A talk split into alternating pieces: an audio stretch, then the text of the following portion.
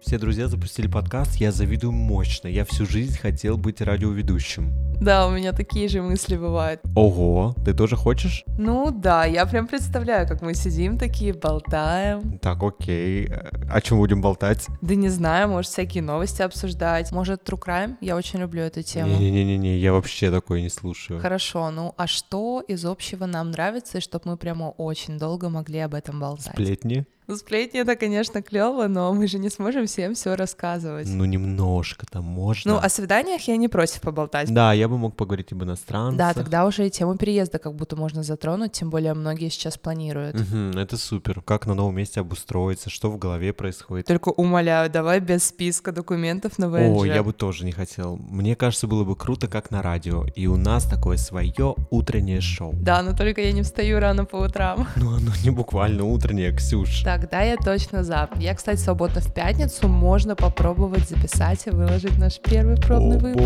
боже, а о чем? Я даже как-то не верю, что мы это реально делаем. Я тоже. Ну, придумаем потом, тогда на связи. Да, давай, спишемся. До пятницы. Все.